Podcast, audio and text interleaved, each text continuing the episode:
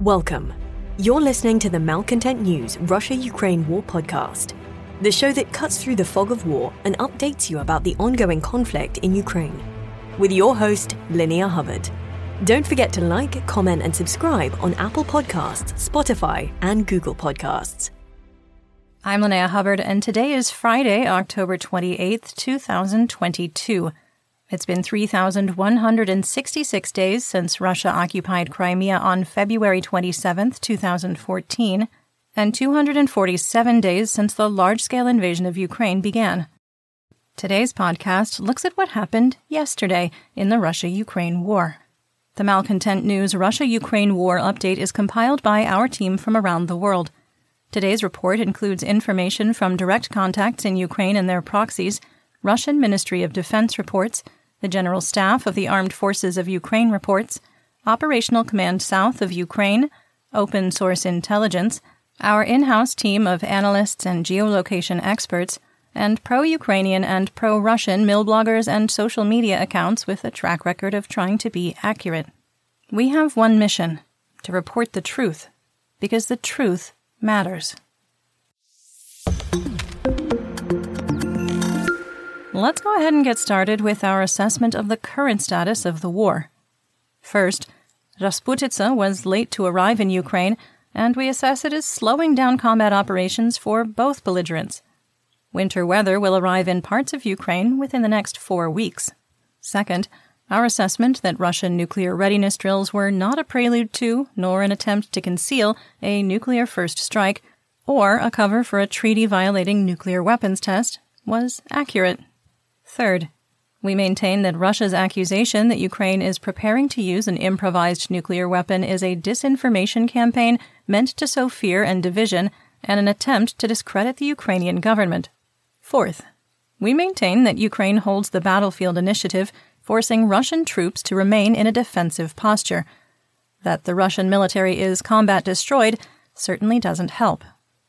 Fifth, we maintain that Russian forces in Belarus remain a credible threat and that an invasion of western Ukraine is possible in the next 40 to 70 days. Sixth, despite the GUR statement from Ukraine, we maintain our assessment that Russian forces are engaged in a withdrawal from Kherson, which will likely continue over the next four to eight weeks. However, our confidence is reduced.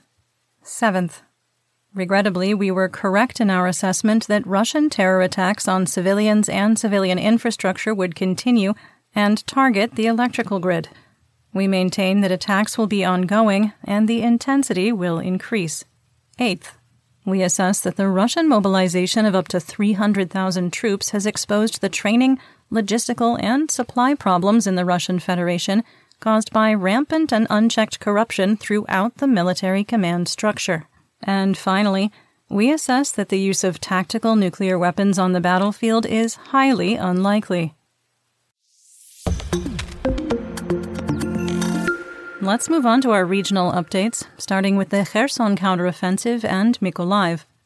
The General Staff of the Armed Forces of Ukraine, or GSAFU, did not release geographic information on Russian forces' artillery targets again, and there was very little information from the Russian Ministry of Defense and the mill blogger community. And for the first time in months, there wasn't any reliable social intelligence either. Although weather conditions in Kherson have improved compared to eastern Ukraine, mud is reported to be a problem for both belligerents. The Russian Ministry of Defense claimed that Ukrainian forces attacked their positions near Mala Oleksandrivka. In our analysis, this is a false report, with the last known position of Russian forces over 11 kilometers to the south. Other Russian mill bloggers did not echo the claim. A video showed at least one Russian tank was destroyed by artillery west of Snikhurivka. It is noteworthy that several videos in the last 72 hours show targeted attacks on Russian positions and military hardware from Novopetrivka to Kalinivske. Okay, quick assessment here. Russian forces have attempted to hide equipment along this part of the front, along the Inhulets River and the canal that continues west of Snikhurivka. These strikes give the appearance that Ukrainian forces are doing more than seeking targets of opportunity and are setting conditions. The Russian MOD also reported fighting near Ternovi Podi, with no change in the situation. This report is more likely to be accurate. Before the October 16th GSAFU information blackout, this region had been a no man's land experiencing daily fighting. Both belligerents reported that mud was hampering offensive and defensive operations. Russian forces continue to maintain a defensive posture along the front. Operational Command South, or OCS, reported that Ukrainian aviation conducted 16 airstrikes, while ground forces executed 130 fire missions. The increase in activity by the Ukrainian Air Force follows two days of reported suppress and destroy enemy air defense activity in the Bereslav and Kherson rayons. Ukrainian and Russian sources reported a hangar holding Russian equipment was destroyed by rockets fired by HIMARS near Bereslav, and two ammunition depots in the Bereslav rayon were destroyed. They also claimed air defense shot down a Russian Ka 52 Alligator attack helicopter and an Su 25 ground attack aircraft without supporting evidence. Russian sources claim that Russian troop positions in Radensk were attacked for the second time by rockets fired from HIMARS. There wasn't any information on casualties. Recently deployed Russian forces reportedly lack cold weather and rain gear, and the deteriorating weather conditions have increased looting for warm clothes and building materials. Russian occupiers looted the hospital in Biloserka, a Kherson suburb, and transported the medical equipment to the East Bank. GSAFU reported that another 1,000 Mobics had been deployed into Kherson and continued to state that Russian forces are not withdrawing from the west bank of the Dnipro. War Gonzo mercenary Valentina reported from Kherson and described the situation as deceptively calm. The short video showed that streets were mostly empty and many shops were closed, but people were out and shopping in the central district. Overnight, Mykolaiv was struck by Russian S 300 anti aircraft missiles used for a ground attack. A three story city administration building and an office tower were damaged, with one person receiving minor injuries. Some assessment here. The increasing use of S 300 anti aircraft missiles in southern Ukraine would suggest that the Russian military has temporarily used up its available supply of caliber KH 101, KH 59 and KH 32 cruise missiles. Poor weather may be restricting Russian aviation. We believe that Russian forces will move more munitions into the theater and continue cruise missile attacks. Russian forces attempted to shell Ochakiv from the Kinburn Spit, with Vitaly Kim, Mykolaiv Oblast administrative and military governor, reporting that the shells fell short and landed in the shipping lanes. Let's move on to Dnipropetrovsk and Zaporizhia. The International Atomic Energy Agency, or IAEA, released an update on the status of the Zaporizhia nuclear power plant. Director General Rafael Grossi reported that a second 330 kilovolt power line had been connected to ZNPP. This is in addition to one 750 kilovolt line, providing three power sources to run the plant. Grossi reported that Rosatom employees were interfering with plant operations and preventing Ukrainian engineers from bringing Reactor 5 online. A second reactor would need to be brought up to a hot shutdown to bring Reactor 5 online, and officials in Moscow are refusing to agree to the operation. The IAEA reiterated that they do not recognize Russian claims that they now control and own ZNPP. IAEA officials reported that Russian engineers were working on upgrading the physical protection of the dry storage area for spent nuclear fuel and that on site inspectors were informed of the plans on October 14th. Grossi said through a press release that site inspectors still have full access to the plant and reviewed the plans for the ongoing technical work. This contrasts with earlier Ukrainian accusations that IAEA inspectors were barred from the area of ongoing work where 174 spent nuclear fuel rods are stored. There was no update on the three kidnapped Energoatom employees, and Moscow has increased the number of Rosatom employees working at the plant. Negotiations to demilitarize ZNPP and create a protection zone around the facility are continuing. Nikopol, Marhanets, and Chervonohryhorivka were shelled by heavy artillery and Grad rockets fired by Multiple Launch Rocket Systems, or MLRS, even though there have not been reports of shelling near ZNPP for almost two weeks. Private homes and high rise apartment buildings were damaged in Nikopol, and in Chervonohryhorivka, an area of dachas was destroyed, leaving a thousand households without power. Quick sidebar here a dacha is a very small summer home, typically a cottage with a common area and a kitchen with storage. The Russian Ministry of Defense claimed that a missile destroyed a factory in Pavlohrad that makes solid rocket fuel and ammunition. Another Russian source reported an Iranian sourced Shahed 136 kamikaze drone damaged a factory that makes parts for the Ukrainian military. A security video showed a flash of light followed by an explosion and then the sounds of air defenses intercepting a second drone. The lack of secondary explosions or an immediate fire does not support the theory that a factory making volatile solid rocket fuel was attacked. Sporadic artillery fire continued along the line of conflict from the Donetsk Zaporizhia administrative border to Huliaipole to Orikhiv. Now to the Donbas region, starting with southwest Donetsk. After a significant increase in ground attacks and shelling, Russian sources reported that heavy rain and muddy conditions had slowed the Russian offensive, including the amount of artillery fire. Andrei Mikheev wrote, quote, When you arrive at the front line, it's a nightmare there. Puddles, mud, you don't want to get out of the vehicle. But at the same time, yesterday in Donetsk, it was unusually quiet. End quote. The People's Militia of the DNR Public Relations Channel claimed their forces destroyed a Msta B self propelled howitzer, or SPG, two tanks, and 11, quote, armored and automotive vehicles, with zero evidence. Ukrainian forces conducted 161 fire missions on the occupied territories. The 1st Army Corps of the DNR continued attempts to advance on the Ukrainian firebase at Nevelsky without success. The DNR militia also continued attempts to advance beyond the eastern edge of Marinka and into Novomikhailivka. Maintaining their fine military tradition of the last eight years, they remain unsuccessful. Due to Ukrainian shelling, power was knocked out to over 53,000 households in Russian occupied Donetsk, while residents collected rainwater in any container they could find. In northeast Donetsk, Private military company or PMC Wagner Group attempted to stretch Ukrainian defenses by attacking Yakovlivka, Soledar, and Bakhmutska. It was the first attempted advance on Yakovlivka since September 7th. PMC Wagner regained control or potentially never lost control of the asphalt plant southeast of Bakhmut. Russian social media was calling previous claims of control of the plant false but many sources conflated the building product and concrete factory in eastern Bakhmut and the remains of the asphalt plant as though they were the same location. A quick editor's note here. We did not do that.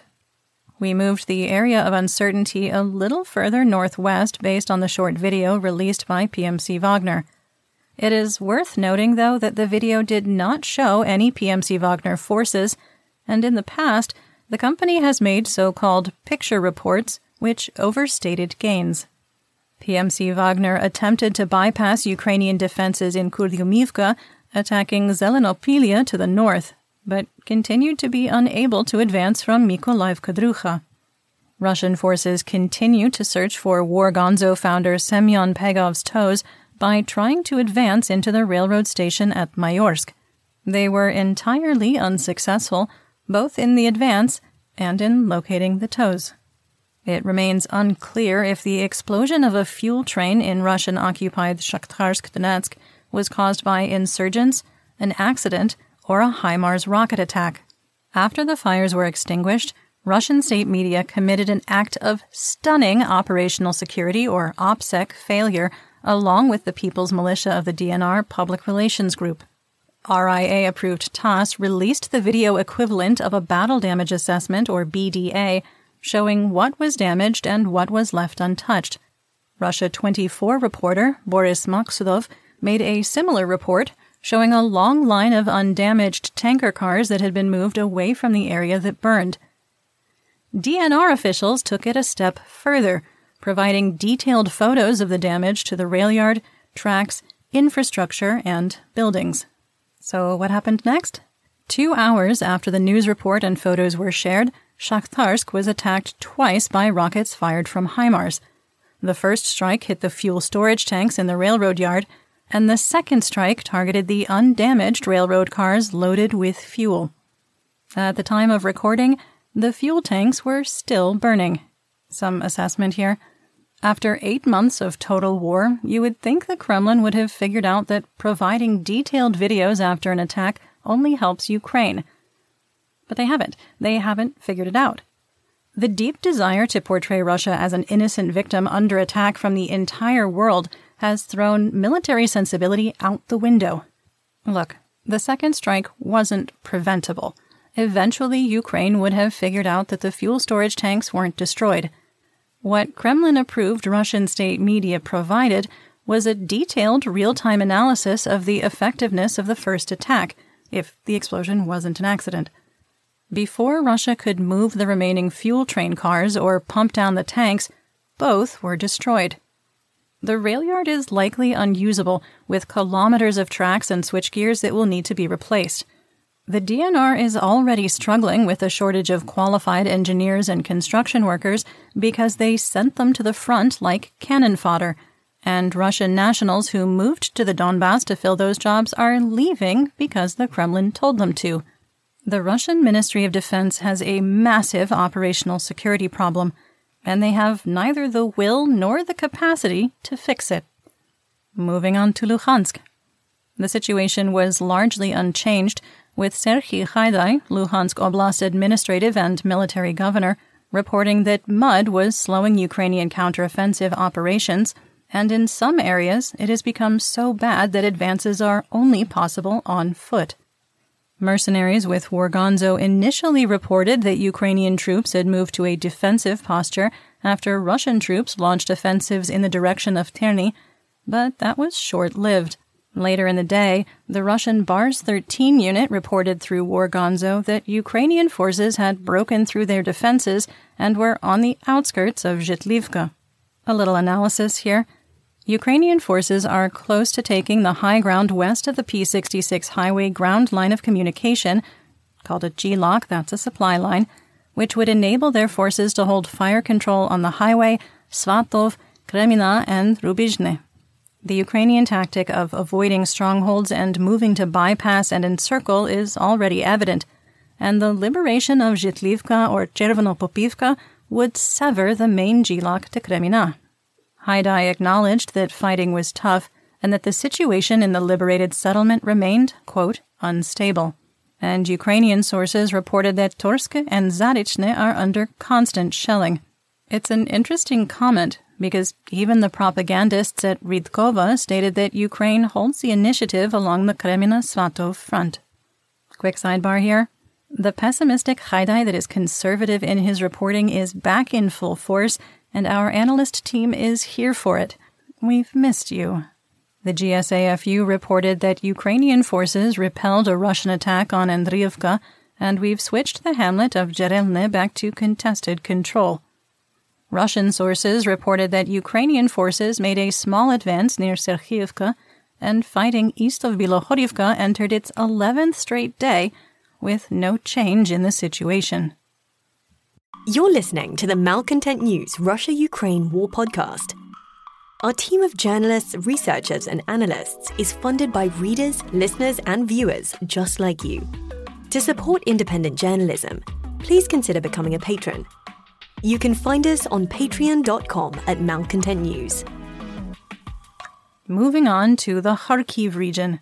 Russian sources claim Ukrainian troops continue to hold the initiative, attempting to advance on Mykolaiivka and Orleansk.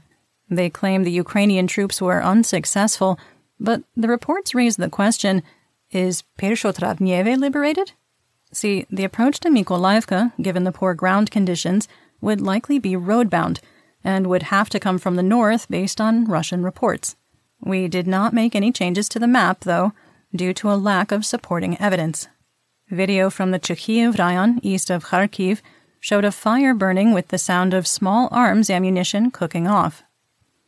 In the Chernihiv and Sumy region, Dmytro Zhivitsky, Sumy Oblast administrative and military governor, reported the hromadas of Bilopilia, Khotin, Snobnovhorodsk, Velika Pisarivka, and Nova Sloboda were hit by mortar shells and artillery fired by Russian troops from across the border. Russian troops also engaged in a border skirmish with Ukrainian territorial guards in Velika Pisarivka, firing small arms and machine guns and using grenade launchers. There were no casualties reported. In the Kiev region, up to six Iranian sourced Shahed 136 kamikaze drones were launched at Kiev, with at least one damaging a transformer farm near the city. Electrical services within Ukraine's capital have become even more restricted after the attack potentially requiring rolling blackouts to be divided across half the city. Moving on to the Black Sea, Crimea, and Odessa region. In occupied Crimea, Ukrainian intelligence reported that Russia was renovating a Soviet era underground submarine base, once known as Object 825. The base was used to hide submarine operations and protect them from airstrikes. Russian forces have repaired and upgraded the entrance tunnel and restarted the ventilation shafts. After the sinking of the missile cruiser Moskva in April and the June retreat from Snake Island, the Russian Black Sea Fleet has been forced to stand off the Ukrainian coastline. Quick assessment here. A series of successful drone strikes over the summer and the explosion on the Kerch Bridge have likely increased concerns that Russian submarines could be attacked while they are in port. Let's talk about developments theater wide and outside Ukraine. The United States Department of Defense is expected to announce another $275 million military aid package for Ukraine. Details weren't available at the time of recording, but it is expected to be additional ammunition M30 and M31 rockets for HIMARS and M270 GMLRS launchers and other munitions. Defense Minister of Ukraine Oleksiy Reznikov discussed a new military aid package from Spain with his Spanish counterpart, Margarita Robles. Details on what will be provided were not shared. Speaking of not sharing, let's talk about Russian mobilization. Just 24 hours after the Kremlin admitted that sanctions were hurting the Russian economy and supply, training, and logistic issues were causing problems with mobilization, Russian President Vladimir Putin denied all of it, in a four hour speech at the plenary meeting of the Valdai Discussion Club in Moscow. Putin's speech and question and answer session claimed that Russia was killing Ukrainian troops at a ratio of 10 to 1, a claim that after almost nine months of war is outright impossible. Ukraine wouldn't have an army anymore. Pivoting from the denazification, Putin doubled down on the special military operation as a holy war against Satanists meant to unite Christians and Muslims from around the world, with him stating he has, quote, many friends in Canada as well as the West. A quick sidebar here. When I was in high school in the United States, if someone said that they had a girlfriend or a boyfriend up in Canada, the assumption was that they did not, in fact, have a boyfriend or a girlfriend at all. But back to Putin's speech. He continued to frame Ukraine as a puppet state of a global cabal of billionaires, which is thinly coded language for the Jews. He said that Ukrainian forces were fighting for, quote, economic reasons to protect billionaires and did not care about sovereignty or the territorial integrity of Ukraine. Putin reiterated that the planet was a unipolar world, ignoring the rise of China's influence and economic power or the sway that OPEC nations hold over global energy prices. He blamed the war on the West, claiming it was caused by a rules based order and the continual fanning of the flames in Ukraine. He then went on to say that the West does not respect the sovereignty of nations, while denying that Ukraine even exists as a sovereign nation. Putin may have set a world record for a cancel culture rant while his troops loot Kherson, burn Ukrainian books, and rewrite history in Russia. After his speech, Pegov of Wargonzo, yep, that guy, wrote, quote, Putin has effectively declared war on the world government and globalism as such. In a way, he is now like Che Guevara or Fidel. End quote. Some assessment here? Despite cries from political subsets that surely the West must negotiate with Putin and Russia, over the course of four hours, he made it abundantly clear that the Kremlin is not interested in negotiating anything that doesn't end with the destruction of Ukraine as a sovereign nation. A month after the Kremlin threatened to use nuclear weapons to defend the illegally annexed territories of Ukraine, Putin stated the obvious that Russia would not use nuclear weapons in Ukraine. With the threat of nuclear war off the table for the rest of the month, Konstantin Vorontsov, deputy director of the Russian Foreign Ministry's Department for Non-Proliferation and Arms Control, said that Russia instead could target Western commercial satellites as legitimate military targets. That's not how this works. Vorontsov never mentioned any companies by name, but Russian state media had suggested earlier this week that Moscow should destroy Elon Musk's Starlink satellites. Quick sidebar don't worry about the lack of another nuclear weapons use bluff. Russia will pull that threat out again when and if Ukraine has another successful counteroffensive. Besides, you're supposed to be worried about dirty bombs this week. While Putin was speaking, another war broke out between the Kremlin and Colonel General and aspiring dentist Don Don Ramzan Kadyrov. Kadyrov attacked Russian Colonel General Alexander Lapin of the Russian Central District for incompetence and blamed him for the military failures in Ukraine. In the Russian social media and mill blogger space, a war erupted between those defending and condemning Lapin. The Kremlin is desperate to find scapegoats for the problems in Ukraine and Lapin's political clout appears thin, causing Kadyrov to pounce. Another quick sidebar here, in case you've been wondering to yourself, is Ramzan Kadyrov a dental student? Why do they keep saying aspiring dentist? On June 27th, Kadyrov was awarded the Order of Merit for Dentistry during a ribbon cutting ceremony at a new dental clinic in Chechnya. Kadyrov is absolutely not a dentist. Hey, quick question. Do you want to fight in Ukraine for an unofficial volunteer unit headed by our favorite FSB colonel, wanted war criminal with a $150,000 bounty on his head, Kremlin pariah, and recent Mobic Igor Girkin Strelkov? Because I've got great news. Strelkov's recruitment drive for volunteers has now gone beyond tank crews and includes soldiers. He reported that his newly volunteered, quote, chief of staff had already been, quote, hunted down so information about his unit will be kept to a minimum. Volunteer contracts are for six months, and it's BYOG. That's bring your own gear. If you thought Putin's speech on cancel culture and rules based order was your idea of a perfect world, you could send a message on Telegram to 7938 180 7395.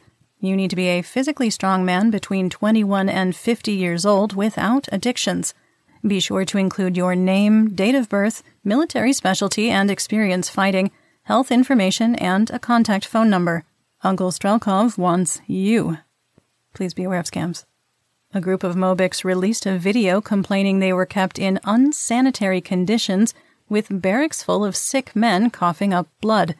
Their commander won't come near his sick soldiers, who appear to have tuberculosis based on the description of their symptoms. In the Arkhangelsk Oblast of Russia, a contract service person in the Russian military driving a KAMAZ truck accidentally ran over a column of 20 Mobics. One conscript was killed and 11 were hospitalized with serious injuries. All is going to plan. Woo! We gratefully have nothing new to report in our war crimes and human rights segment so we're going to move right along to geopolitical news. President Putin appears to be walking back his plans to attend the G20 summit in Indonesia next month. In his rambling four hour speech and press question and answer session, he said, quote, We will think about how we will handle it. Russia will definitely be represented at a high level. Maybe I will go as well. For now, I will think about it. End quote. Indonesian President Joko Widodo had openly expressed hope over the summer that he could get leaders from Ukraine, Russia, and the United States to meet to discuss an end to hostilities. Recent comments from the Kremlin, however, appear to have made that goal unobtainable. In economic news, the ruble declined, with the exchange rate falling to 62 for 1 US dollar. Oil prices were steady, with WTI holding at $88 a barrel and Brent unchanged at $96. United States RBOB wholesale gasoline on the spot market jumped to $2.98 a gallon, or 79 cents a liter. EU Dutch TTF natural gas futures climbed sharply to 112 euros per megawatt hour for November 2022 contracts. December 2022 contracts are also on the rise, leaping to 144 euros. Chicago SRW wheat futures dropped to $8.30 per bushel for December 2022 delivery. And that's what we know. Join me again tomorrow for more updates. Until then, Stay safe, everyone. You've been listening to the Malcontent News Russia Ukraine War podcast. To help keep us independent, please consider providing financial support by becoming a patron. Want on demand news in your hand? Download the Google News app and make Malcontent News one of your favorites to receive breaking news updates. Thank you for listening.